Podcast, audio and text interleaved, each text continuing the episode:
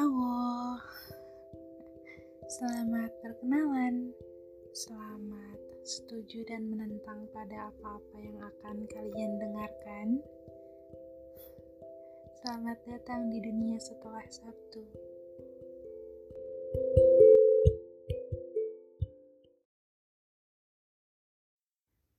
Pernah nggak udah nyiapin diri kita buat nanggung sakit yang kita kira bakal um, bakal lama sembuhnya. Yang kita kira bakal bikin kita takut untuk mulai lagi. Sakit yang kita kira bisa jadi luka nganga untuk waktu yang cukup lama. Eh tahunya setelah kita pastiin hati kita udah siap jadi lebih luas dari sebelumnya setelah kita udah siapin bahu kita lebih tegap dari biasanya. Ternyata yang kita kira susah itu jauh lebih mudah. Jauh lebih sederhana dari kelihatannya. Terus kitanya sendiri kaget. Loh, udah. Ini beneran aku nggak kenapa-kenapa. Ternyata beneran ya. Saya pernah baca, entah di mana saya lupa, tapi saya ingat betul isi kutipannya. Begini katanya, kalau kita mikirin sesuatu yang menakutkan padahal belum dan belum tentu kejadian, kita cuma nempatin diri kita di posisi yang sama dua kali. Kita itu sering kali kaget sama hebatnya diri sendiri tahu. Sering kali nganggap sempit segala luas yang kita punya. Lucu, seolah-olah kita lagi ngutuk diri sendiri. Ngedikte ini dan itu perihal apa yang bisa atau nggak bisa kita lakuin. Padahal, gimana orang lain mau percaya sama kita kalau kita sendiri nggak bisa? Ini kalau boleh saya cerita ya.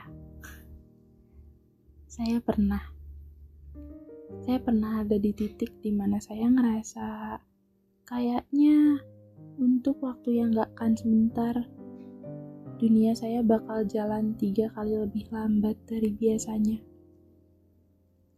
Waktu itu saya baru let's say baru menyudahi suatu hubungan hubungan yang sebenarnya saat itu lagi baik-baik aja.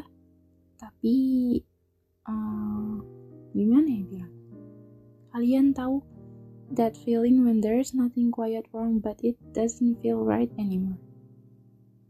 Iya gitu. Pokoknya saat itu saya sama dia tahu kalau kalau sebenarnya benang merahnya udah nggak lagi kusut kita udah bisa tarik benang merahnya dan dan ternyata jalan satu-satunya biar kita bisa selamatin satu sama lain ya dengan mutusin benang merah itu sendiri. Ya tapi nggak apa-apa. Karena karena apa artinya bareng-bareng? Kalau yang bisa saya dan dia lakuin cuma nenggelemin satu sama lain ngebuat satu sama lain habis nafas. Ini udah udah sekitar satu setengah tahun yang lalu. Iya, satu setengah tahun yang lalu. Di mana akhirnya saya sama dia berani buat ngerasa cukup. Setelah kurang lebih tiga tahun saling berbalik badan dan melangkah ke arah yang berlawanan setelah terima kasih dan maaf yang tidak akan pernah dicukupkan. Lalu akhirnya kita dipertemukan dengan satu malam di mana semuanya harus selesai dengan baik-baik aja. Aduh, iya, klise emang baik-baik aja. Waktu itu saya baru pulang kerja Terus kita naik motor keliling kota. Sebentar. Dia tahu. Dia selalu tahu saya suka ngeliat street lights atau city lights. Di atas motor, apa pun yang kita coba diskusikan, selalu nuntun kita ke kata pisah. Udah. Ya terus akhirnya saya tanya, kamu mau aku lepas? Kalau kamu mau, aku bisa. Cukup lama. Butuh ketemu sama beberapa lampu merah dan belokan jalan lainnya sampai dia bilang, iya. Lalu dia antar saya pulang. Kita sempat ngobrol dulu di saung depan rumah. And for the first time in a long time, rasanya ngobrol sama dia tiba-tiba kembali jadi menyenangkan saya sama dia nggak lagi megang sesuatu yang udah lama mati. Saya kira setelah malam itu, saya bakal ketemu sama hari-hari penuh sumpah serapah. Hari-hari yang, ya, kayak yang tadi saya bilang, hari-hari yang bakal kerasa jalan lebih lambat dari biasanya. Tapi ternyata enggak ternyata hal yang selama ini garap luka untuk saya sama dia ya ya hari-hari di mana kita masih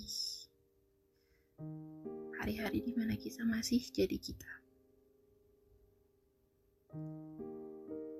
ternyata lepas dari dia bisa kasih saya ruang lebih untuk nafas untuk lihat kalau ya sesuatu yang pernah terasa menyenangkan nggak selalu berakhir dengan menyenangkan. Sesuatu yang saya rasa nyaman, ternyata belum tentu bisa kasih saya aman. Sesuatu yang saya kira bisa saya jadikan pegangan, nyatanya enggak bisa selalu beriringan. Karena sebenarnya pegangan, rumah, dan pulang yang paling arif cuma diri kita sendiri.